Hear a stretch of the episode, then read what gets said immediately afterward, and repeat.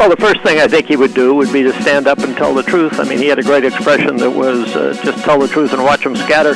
So the further away the problem is, uh, the easier it is to postpone action on it. And that's essentially what we're doing. Be real, because people in New Hampshire are really cool. I'd say get in the game. This is a problem facing your generation. You have to have a voice in the decision. Welcome to Facing the Future, brought to you by the Concord Coalition on W K X L, New Hampshire's talk radio station. I'm your host, Bob Bixby. Each week, we take a nonpartisan dive into topics related to the federal budget, the economy, and how they affect our nation's future.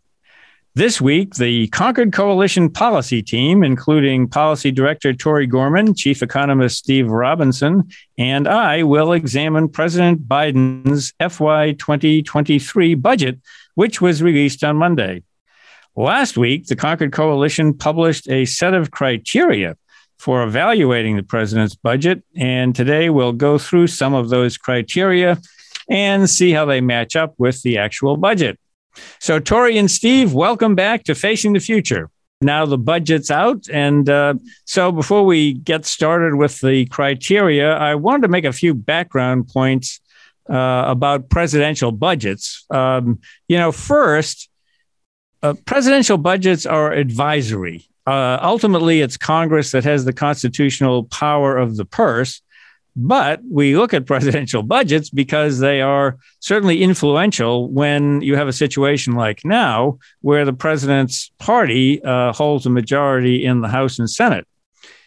And the second background point I wanted to make is that this budget uh, comes at a time of great uncertainty, unusual uncertainty. Mm-hmm. Uh, you know, you think about the Uh, the the multitude of crises facing the government right now. We still have problems with the uh, global health pandemic. Uh, there are supply side shocks that seem to be uh, hanging in and might even be getting worse. Mm-hmm. Uh, and of course, we have the war in Ukraine uh, that threatens to ensnare NATO. We've got uh, climate change issues, growing risk of a recession or even stagflation. Uh, as the Fed tries to engineer a soft landing. The third and final background observation is that uh, this budget uh, comes on top of a budget situation that was already unsustainable, right. uh, even before all that other stuff that has come up recently happened. So, you know, you're the White House, you're the president, you're putting out a budget, you got all this stuff. Uh, let's let's b- before we get into some of our criteria, What uh, what general observations do, do you have, Tori and Steve, about this budget? So I, I look at this budget. To me, it looks largely like a campaign budget. You know, we've got uh, Democrats in the House and the Senate are running for reelection uh, this fall in November. Control of both chambers is potentially up for grabs, and so I see this as a as a budget that that helps Democrats campaign. Um, you've got. You know, they put uh, an end to help insulate Democrats from Republican attacks. You know, there are uh, a whole bunch of things that Democrats can point to in terms of uh, more money for education, uh, more money for criminal justice and and policing efforts. Uh, there's a big uh, increase in, in defense for fiscal twenty-three. Um, there are tax increases on the wealthy. Um So, yeah, I, I look at this as sort of a, a budget that's built for campaigning and to help Democrats uh, withstand uh, criticisms from Republicans on the campaign trail. Steve? Yeah, so I, I'll make an int- uh, observation. So by law, the president's budget is due on February first. And here we are the twentieth, yesterday, the twenty-eighth of, of uh, March. So the budget was late. And the assumption, I think, was that, well, there were a lot of things going on and it made it hard for them to, to put the budget out. And, you know, people probably don't realize, I mean, the the, the, federal, the president's budget is a massive undertaking. It's a huge mm-hmm. document. Mm-hmm. And when when the when, when when the budget came out yesterday, the thing that I found most striking was that the things that would have you would have thought would have caused it to be late, for example, updating the economic assumptions, um, updating the appropriations. I mean, there were there were things that plausibly could have caused it to be late. And in fact, the budget reflects none of those things that would have caused it to be late. Moreover, the budget is not even complete. the documents that were released yesterday are, are still, you know, parts of them are still missing. Tori, one of the first criteria that you might expect for, from the Concord Coalition is whether or not budget deficits are uh, uh, going down uh, in every year of the budget window. What do, what do we find here? Sure. I'm going to give you the classic Washington answer on that one. And the, the answer is, well, it depends on how you're evaluating. When you look at, at deficits on a pure dollar uh, basis, then no, absolutely not. Deficits are not going down. Uh, we've got, you know, deficits, deficits are rising every year. Um, And deficits are also in excess of a trillion dollars in each year of the budget window. So that in and of itself is daunting. Um, another way to look at the, this, though, is deficits as a percentage of G D P.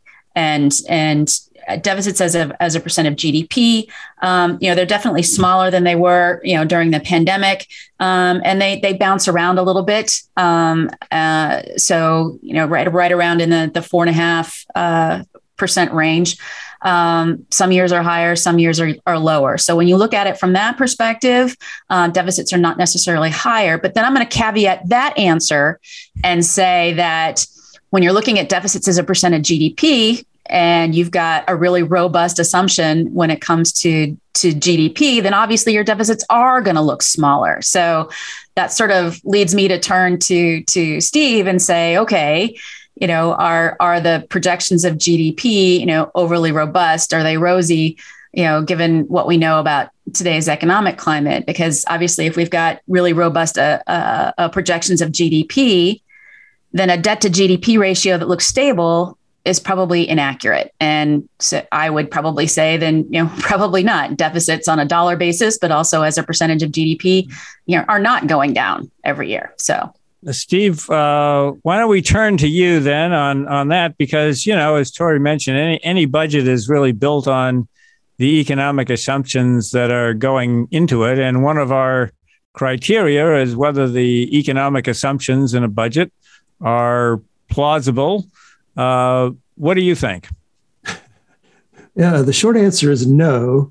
Uh, the longer answer is um it's com- complicated, as as Tori was suggesting. So, you know, when they were put the, putting the budget together this past fall, um, you know, interest rates were lower, and uh, inflation was lower, and therefore the outlook looked a little better.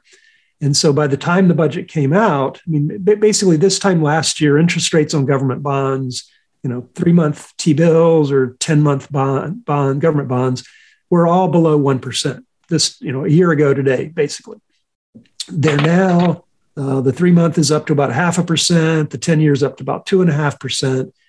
And, you know, obviously the government has a huge twenty trillion dollars debt. So the higher interest rates go, the more expensive, the more costly it is to, to pay interest on the debt.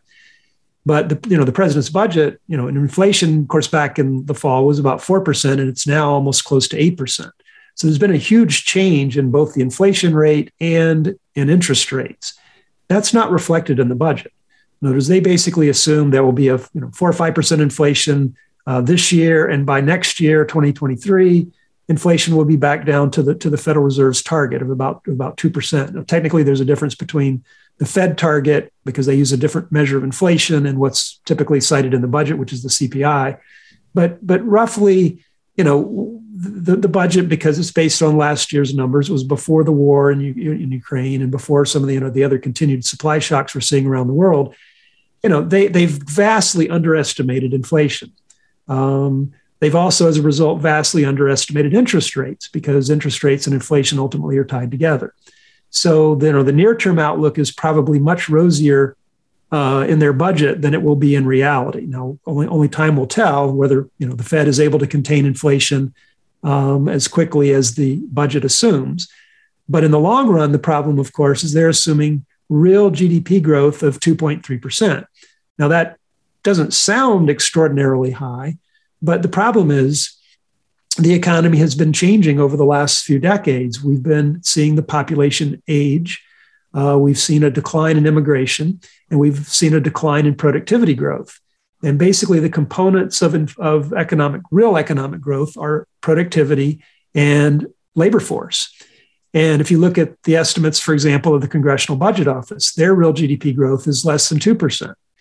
Um, and so, you know, as Tori suggested, if you, you know, inflate your real G D P growth numbers, then you can make your debt look more manageable because you're assuming the economy is growing faster uh, and therefore the debt is shrinking relative to your economy.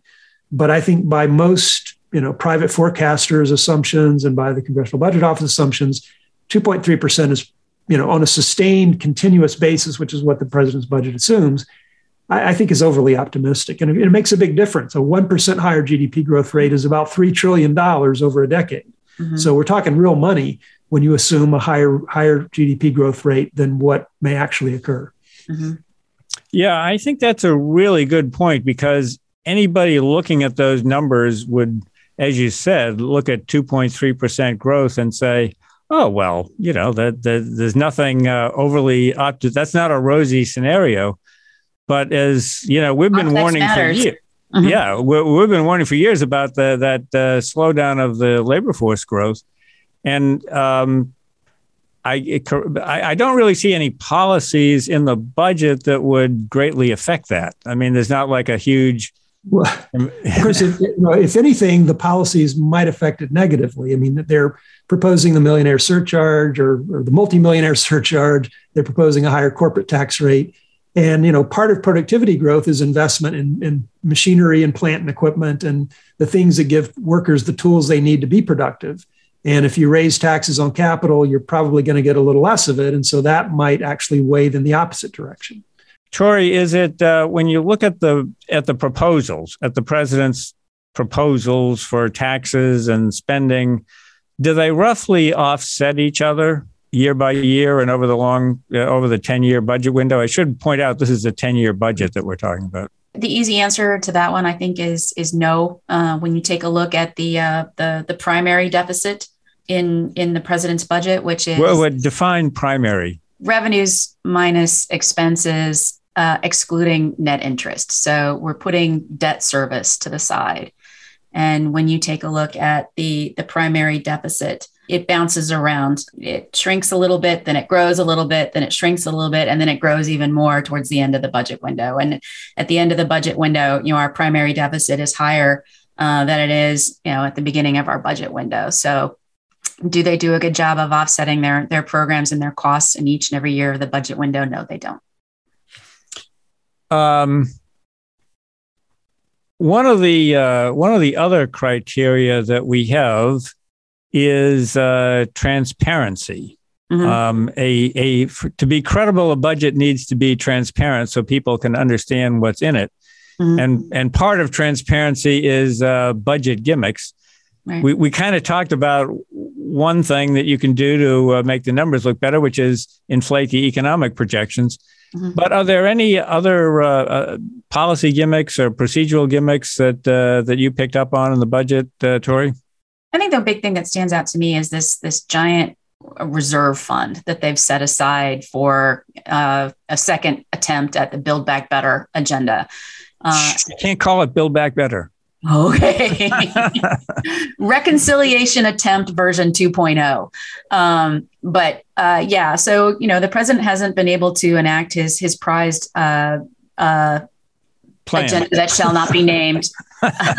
So they're making a second attempt at it. Uh, but rather than specify those policies in his budget, which would enab- enable us to get a look at what he's proposing and what are the budgetary contours of those proposals in every year of the budget window, he just said, we're going to throw all these things into a black box. We're going to call it a deficit neutral reserve fund, which is like a bookmark, a placeholder. Hey, we know we want to do some of these things. We don't know exactly what we want to do. So we can't really tell you what the budgetary effects of that are going to be, other than to say that we know that it's going to be deficit neutral over over the, the ten year budget window. Well, the problem is, is that there's a lot that can happen underneath the surface Uh, when all you're stipulating is that this thing's going to be deficit neutral over, over ten years. You can raise deficits enormously in years one through nine, and then rely on a ridiculous pay for in the tenth year that wink, wink, nudge, nudge, everybody knows that a future Congress is going to repeal. So, I, you know, in terms of transparency, I think I, I would give the, the the administration a big failing grade on that, just because this this deficit neutral reserve fund, you know, it has the capacity to be, you know, really large in terms of the number of, of programs and and and tax increases that that fit underneath it. And then and to that end, too, you know, aside from not knowing what they're going to spend it on, we don't know how they're going to offset those costs. Are we looking at a big, giant tax increase? Um, and I think, you know, uh, people would want to know that. Voters would want to know that. If there is going to be a big, giant tax increase, who's it going to be levied on? You know, we some of the other, you know, typical tax increases, for example, the, the tax increase on on ultra wealthy individuals, uh, an increase in the corporate income tax, you know, those are already specified elsewhere in the budget. So presumably they're going to be used to offset, help offset other proposals that the president has specified. So that leaves you with this big, giant question mark. Well, what, you know, revenue increases is, is he going to propose and our Democrats going to rely on to offset the costs of the programs that are in this deficit neutral reserve fund? They're going to yeah, close thought, the tax go ahead, gap. Steve. They're going to close the tax gap. They're going to yeah. close the tax gap. Yeah. There was, uh, well, I just want to say, Steve, before getting back to you on that, the, uh, you know, there's, there are explicit tax increases, quite a, quite a few that would, uh, I think something like two point five trillion roughly. Right. And there are explicit spending increases of about one point five trillion. Uh, So they're they're that's where they're saying they're generating the deficit reduction from. But, you know, if you've already got two point five trillion worth of tax increases, that boy, uh, it's it's hard to think of more that would go on to funding this um, standby agenda from the leftover Build Back Better. But but one thing where one place they could go is the uh, is the the so-called tax gap, which they seem to have left out after plugging it pretty hard last year. Uh, Steve, uh, what do you think about uh, closing the tax gap as a way of uh, adding revenues? Well, in theory, it makes perfect sense. I mean, you know, anytime you say everybody should pay their fair share and people shouldn't be able to use, you know, the loopholes and all the tricks in the law to, to zero out their tax liability, that something seems unfair about that. And we don't like tax cheats. And, you know, it's perfectly plausible to say, yeah, we could do a better job enforcing the law. It's very complicated. You know, business accounting and multinational corporations, you know, they can play shell games with how they report income and where they report income. And so, you know, there's a, there's a clear case to be made for, you know, making the tax code more fair. Uh, and making sure everybody pays what they owe. But when you look at some of the administration's estimates, I mean, they're talking billions and tens and hundreds of billions. It's sort of, it seems a little hard to believe that they're going to be able to, to keep turning over rocks and come up with tens of billions of dollars, which is what they, you know, think think they're going to find. It, you know, it, it it's hard. It's, you know, it's hard to know what the real magnitude is. Yeah, another uh, thing that's kind of hidden is they're assuming that there's going to be a big tax increase in twenty twenty-five, at the end of twenty twenty-five. So in the years beyond that, there, there's a set of tax cuts that were enacted in twenty seventeen that are scheduled to expire at the end of twenty twenty-five. And if you assume that all of those provisions which apply to individuals are going to expire, then you get a big jump in revenues from twenty twenty-six on, which makes your long-term numbers look a lot better. And part of the uh, the deficit reduction uh, calculation here is that that revenue gusher is going to come in. They they don't have to make that as an explicit policy because it happens by law, right? But sure. it, it probably, you would assume they uh, they wouldn't want that uh, to happen. Uh, well, and the, the the cherry on the top of that that ice cream sundae, Bob, is that those tax cuts expire at the uh, you know the year after a presidential election, right? We we have another presidential election in twenty twenty-four. How many candidates for president do you think are going to be falling all over themselves to promise voters that, oh, I will promise that we will make those tax cuts permanent. I will not let those tax cuts expire, because those tax cuts affect individuals. You know, when the Republicans passed their tax cut in twenty seventeen, all the business side stuff, all the corporate stuff, all the international stuff, that was made permanent.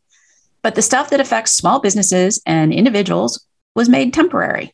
So, yeah, what are the odds that we're actually, that any president, Republican or Democrat, and any Congress, Republican or Democrat, is going to let those tax cuts expire? You're listening to Facing the Future. I'm your host, Bob Bixby, and Policy Director Tori Gorman and Chief Economist Steve Robinson and I are discussing President Biden's fiscal year twenty twenty-three budget, which was released earlier this week. We'll be right back after these short messages. Welcome back to Facing the Future. I'm your host, Bob Bixby. Concord Coalition Policy Director Tori Gorman and Concord's Chief Economist Steve Robinson and I are discussing President Biden's fiscal year twenty twenty-three budget, which was released this week. And we're going through some criteria that the Concord Coalition set out prior to the budget's release. Uh, Tori, one of them was whether the major budget categories have uh, plausible numbers. Mm-hmm. So by by major budget categories, we mean sort of like the, the big, the top line numbers that we look at in terms of revenue and spending. And I think we've talked about a lot of revenues already and how the, the revenue line is probably pretty implausible. So on the spending side, you know, we sort of look at what's happening on the mandatory spending side and what's happening on the discretionary spending side. You know, the mandatory spending side pretty much tends to grow uh, uh, on automatic pilot unless Congress changes a law. But the discretionary side of things is is where Congress comes into play, and they get to decide every year how much we're spending on the discretionary side. And they've got defense spending and non-defense spending on the discretionary side. And I think the one thing that really sticks out to me on the discretionary side, number one, is that we're basically, I mean, the the the the Biden administration is is trumpeting, you know, there's this big uh, cut in discretionary spending. Um, well, if you take a look at the discretionary spending that they're proposing for next year, it's pretty much where uh, the Congressional Budget Office thought we would be in twenty twenty-three before COVID started. So this big drop, you know, on the discretionary side is largely what we're calling the COVID dividend, right? That we're not spending, you know, five trillion dollars, six trillion dollars on on. on COVID emergency spending. So that's why you see the, the big drop. But then when you look underneath uh, the hood, when you pop the hood on discretionary spending and, and take a look at the trends that are underneath that, um, the one thing that sticks out to me is defense spending. Um, the, the Biden administration is including a pretty significant increase in defense, defense spending for twenty twenty-three. But when you look at the out years beyond that, you know, defense spending is, isn't even keeping up with inflation. Um, so, the, you know, the budget, again, is you know, as a, as a, as a campaign budget, it's, it's making a nod to what's happening, happening in Ukraine and Eastern Europe and how that's affecting our defense posture there by providing more money for fiscal twenty twenty-three. But there's almost implied in there an assumption that then suddenly that's going to stop, that suddenly we're going to reach kumbaya and, and, uh, yeah, there, there won't be any more need for uh, an increase in defense spending.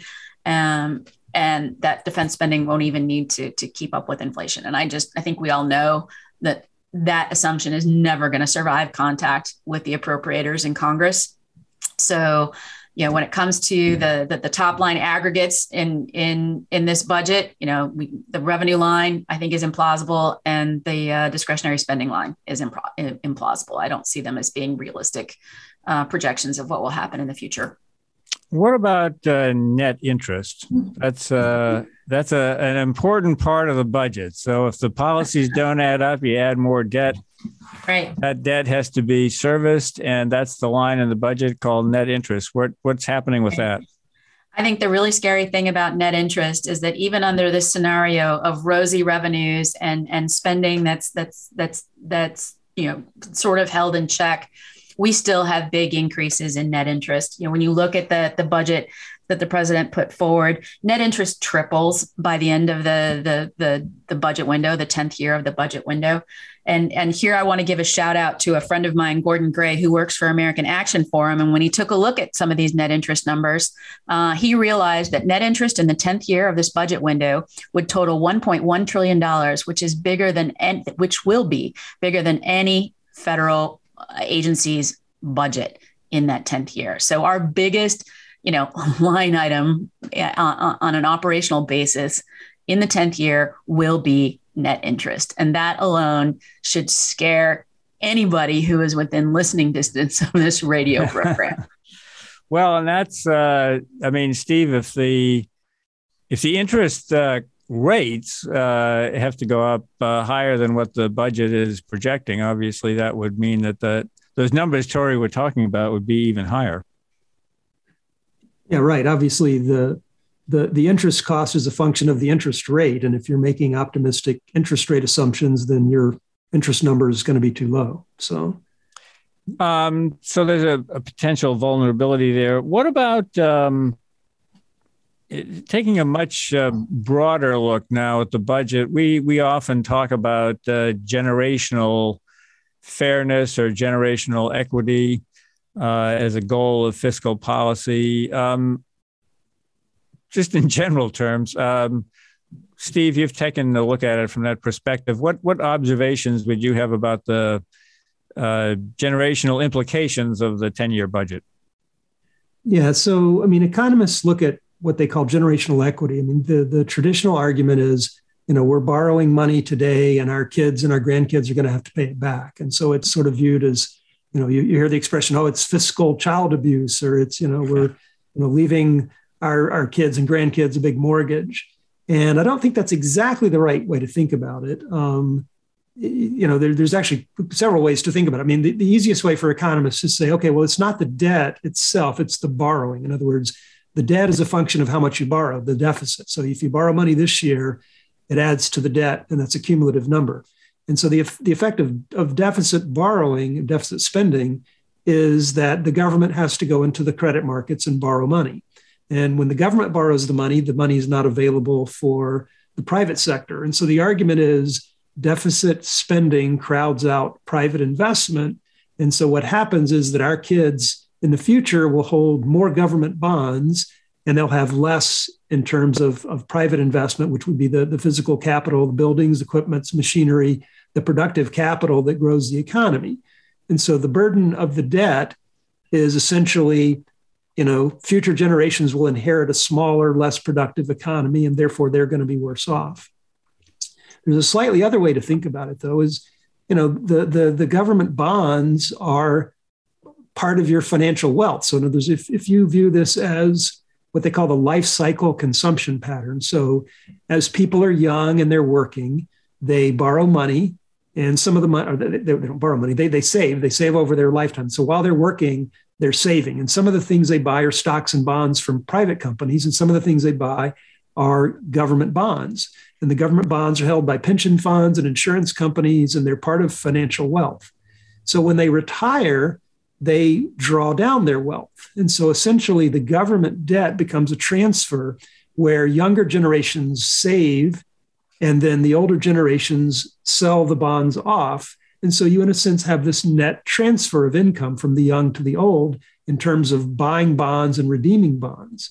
And, you know, it sort of creates what they call, you know, it's it's like a, you know, a, a, a non-fraudulent Ponzi scheme where essentially each generation passes on the debt, and then they sell the debt back to the to the younger generation. And, and as long as that is sustainable, that, you know, it's it's perfectly, you know, well, let's say it this way. As, as long as the economy is healthy and growing and interest rates are low, you can maintain this sort of intergenerational transfer in perpetuity.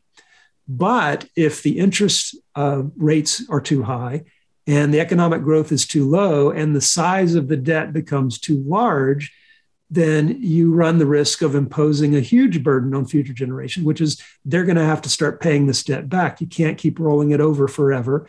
Uh, and or the Fed has to buy the debt and, it, and cause inflation. So when future generations get paid off, they're being paid in inflated dollars that are worth less than they originally uh, loaned to the government. And so in that case, it, it imposes a future uh, burden on, it imposes a burden on future generations. So we really uh, would need to look beyond the ten-year uh, numbers here. Um, but the, uh, the the the deficits and the debt are rising, although not sharply. They're just, you know, at a high, relatively high place to where they normally have been. Uh, yeah, I mean, it, it's hard to know. Again, in their baseline, they have economic growth, in my view, being too optimistic. And they have interest rates arguably a little bit low given the size of the debt. And so while it appears that it's sustainable in their budget over the ten years, if their assumptions prove to be overly optimistic, and if you extend the baseline beyond ten years, you know, it, it, it's anybody's guess how sustainable it really is. And, and, and I suggest that, you know, it's probably not as sustainable as we would like it to be or hope it is. Well, speaking of sustainability, I mean, one of the issues that works into generational fairness is the uh, financial condition of Social Security and Medicare. And, you know, the trustees have been warning for years and years and years that both systems are going to have ca- uh, shortfalls. They already have cash shortfalls. Uh, and that means that they're paying out more than they're taking in through the dedicated sources like payroll tax and, and uh, Medicare premiums. And we're getting to the point where we're very, very close now to the insolvency date for both of those trust funds. Uh, Social Security Retirement uh, Fund, uh, I think, is uh, scheduled to become insolvent by twenty thirty-three. And the uh, Medicare uh, Part A trust fund by twenty twenty-six.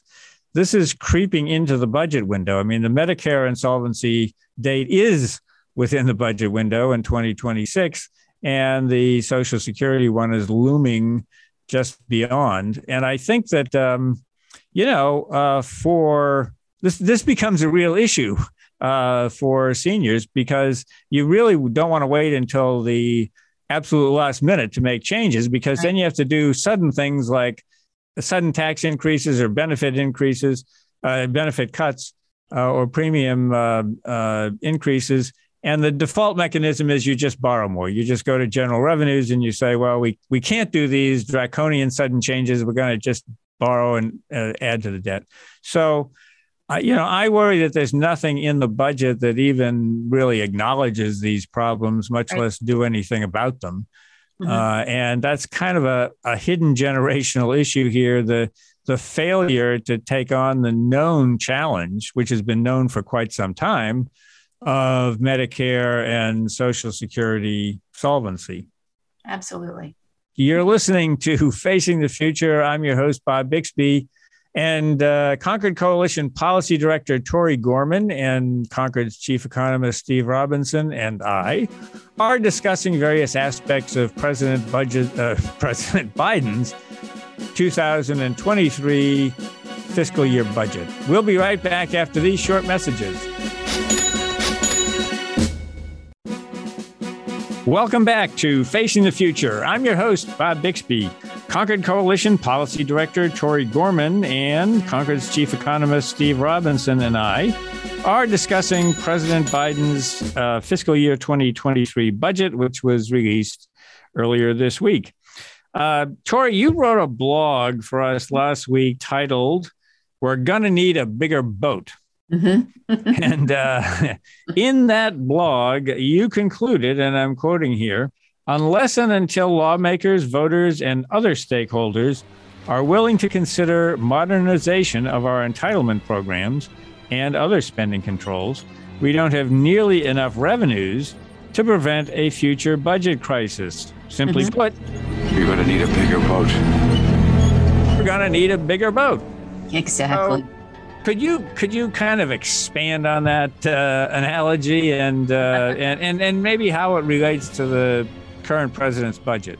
Yeah, cue the theme from Jaws. Do, do, do, do, do, do, do, do. Uh, yeah, I mean, when you just it, just take a look at the facts on the ground, um, and we're gonna need more revenue. That's what I mean by we're gonna need a bigger boat. We're gonna need more revenue. Let's just take, for example, The, the idea of Social Security and Medicare, which you were talking about just moments ago. We know that those trust funds are going to exhaust themselves within the next ten, twelve years. And the, the you know, the, the the talking point on Capitol Hill was, oh, well, we'll be able to pay, you know, a certain percentage of benefits. You know, well, oh, Social Security beneficiaries, when the trust fund goes belly up, we'll still be able to pay seventy-eight percent of benefits owed. And oh, by the way, when Medicare goes belly up, we'll still be able to pay ninety-one percent of promised reimbursements to Medicare providers. Um, But I think we all know that those outcomes are politically untenable. Okay, there isn't a single voter that's going to sit still for those. So how are we going to fill the gap? You know, we're going to fill the gap with more revenues. uh, the war in Ukraine. Okay, that's going to have lasting effects on the federal budget. Okay, um, that this we are in a now we are new defense posture. A new Cold War has begun, and the United States and NATO are going to respond uh, with bigger defense budgets. We're going to respond with a bigger foreign aid budget. You know, we're going to need to provide aid for Ukrainian refugees and relief agencies, but also when the war ends, we're going to have to shift to reconstruction, like a brand new Marshall Plan, if you will, for for Ukraine. Um, you, we look at the discretionary side of, of the budget. Discretionary spending is no longer constrained by spending caps. You know, between twenty eleven and twenty twenty-two, Congress was having to abide by the Budget Control Act, and that constrained to put a cap on discretionary spending. Those constraints have since expired. There's no discussion of renewing that regime. And so discretionary spending is whatever Congress decides it's going to be. And when you take a look at the, the twenty-two omnibus that we just passed, you know, there was a thirteen percent increase in just the baseline discretionary spending. And that ignores all the other emergency stuff that they added on top of that. Um, emergencies. Okay. I think what the last decade has shown us between, you know, we've been bookended now between the Great Recession, a global pandemic, and a new war in Eastern Europe. Emergencies always arise. So we're going to need more revenue uh, to offset the costs of that as well. And then you get into the stuff, you know, that, that that Congress wants to do. I mean, in general, Congress wants to help people, right? They want to build new roads and bridges. They want to clean up polluted tap water. They want to bring broadband into rural areas. They want to modernize mass transit. They want clean air. They want to adjust, uh, address climate change. You know, they they want to make the, the the working environment more palatable for families, whether it's, you know, per, uh, Uh, uh, government-funded childcare or child tax credits. Okay, so Congress wants to be proactive in helping people, but that costs money. Uh, and then, of course, inflation. And you know, if, if we are now in a new era of, of, of higher inflation, higher inflation means the the the interest rates that the federal government pays on our debt will have to go up. When interest rates go up, that means that our interest costs are going to go up. So when you stir all these facts together into a big pot, Uh, you understand that, guess what, folks? We're going to need more revenue. We're going to need a bigger boat. So this is, uh, uh, we seem to have lost Bob uh, temporarily. Hopefully we get him back soon. But let's let's explore that a little bit, Tori, because if that is the case, we don't seem to see in President Biden's proposed budget, and I also would like to get Steve's take on this too, if we're going to need more revenue, we don't seem to see a lot of um, more revenue options other than this tax on multimillionaires. Um, and I guess, so what are some of the options that we could realistically see that would generate the kind of revenue we need? And then what might be some of the economic impacts of that that that we need to be thinking about? Yeah, so here's the here's the the conundrum in the in the president's budget. Uh, or the irony, I should say, is that the tax increases that he has proposed, I mean, he's proposed about two and a half trillion dollars in tax increases, but the biggest revenue generators in his budget are tax proposals that Democrats themselves have already rejected. Okay, we know that that Arizona Democratic Senator Kristen Sinema has rejected any kind of increase in the corporate income tax. The Biden budget proposes an increase in the corporate income tax up to twenty-eight percent. Okay, she's already rejected that. So that proposal is not going to get through the Senate. Um, the Biden budget proposes uh, a wealth tax on ultra on the ultra wealthy. Uh, Senator Wyden, Democrat from Oregon, has already proposed that. And that literally died within, I think, twenty minutes of it being proposed. There are a whole bunch of Democrats stepping back and saying, no, we are not going to tax unrealized income. So it's it's interesting to see. Uh, it will be interesting to see what kind of tax increases, what kind of revenue increases, you know, aside from closing the tax gap, uh, that that lawmakers in the House and the Senate are going to support. I mean, and I'll, I'll say the dirty little word that nobody's talking about yet, but I think that's where we're going to go eventually. And that's a V A T, a value added tax. We're going to tax consumption. And honestly, I, I think it's probably the one of the most efficient ways to tax uh, people, because you can't avoid it. When, when, when you're being taxed at the point of purchase, whether it's a luxury home, a luxury boat, you know, uh, a luxury automobile, you're paying that tax right then and there. It makes it a lot harder to hide that. You can't hide your, your, your consumption. You can't hide your purchases the way you can hide your, your, your income uh, as a wealthy individual. So I'll say it. I think we're headed towards a V A T. So, Steve, um, one of the arguments about, you know, different forms of increasing revenue um, that we've heard from a few people over the last few weeks has been you want to um, you want to enact some kind of revenue increases that uh, have as little impact on the economy as possible. Now, Tori just mentioned the value added tax, but what are some realistic options that, you know, w- would have the least amount of economic blowback? Because you also don't want to impact your G D P numbers. Um, you don't want you don't want a, a consequence of any in, need for increasing revenue to mean that you might get less because we have overall uh, an impact, a negative impact on productivity. Yeah, I mean, I think there's a general agreement among economists that taxing consumption is far preferable than taxing income. Um, and it, you know, it's sort of, to some people, it might sound like a distinction without a difference, but it, it, it you know, critic, critically, um, you know, taxing consumption um, is has a, a more neutral effect on the economy um, than taxing income, because a, a vast portion of income is income to capital, and economists know that if you tax anything, you're going to get less of it. Um, and if you tax capital, um, the investors can simply choose to invest somewhere else. You know, you, the argument is, well, we can tax labor, uh, tax workers, but they generally don't choose to, to move somewhere else, uh, meaning to another country. So labor is considered less um, elastic or less mobile. But but but investment capital, the the, the dollars that go into buying the plant and equipment and the stocks and the bonds, the financial wealth, you know, that's there. There used to be a book called Quicksilver Capital. And then Quicksilver is this notion that something that can flow rapidly and, and easily from place to place.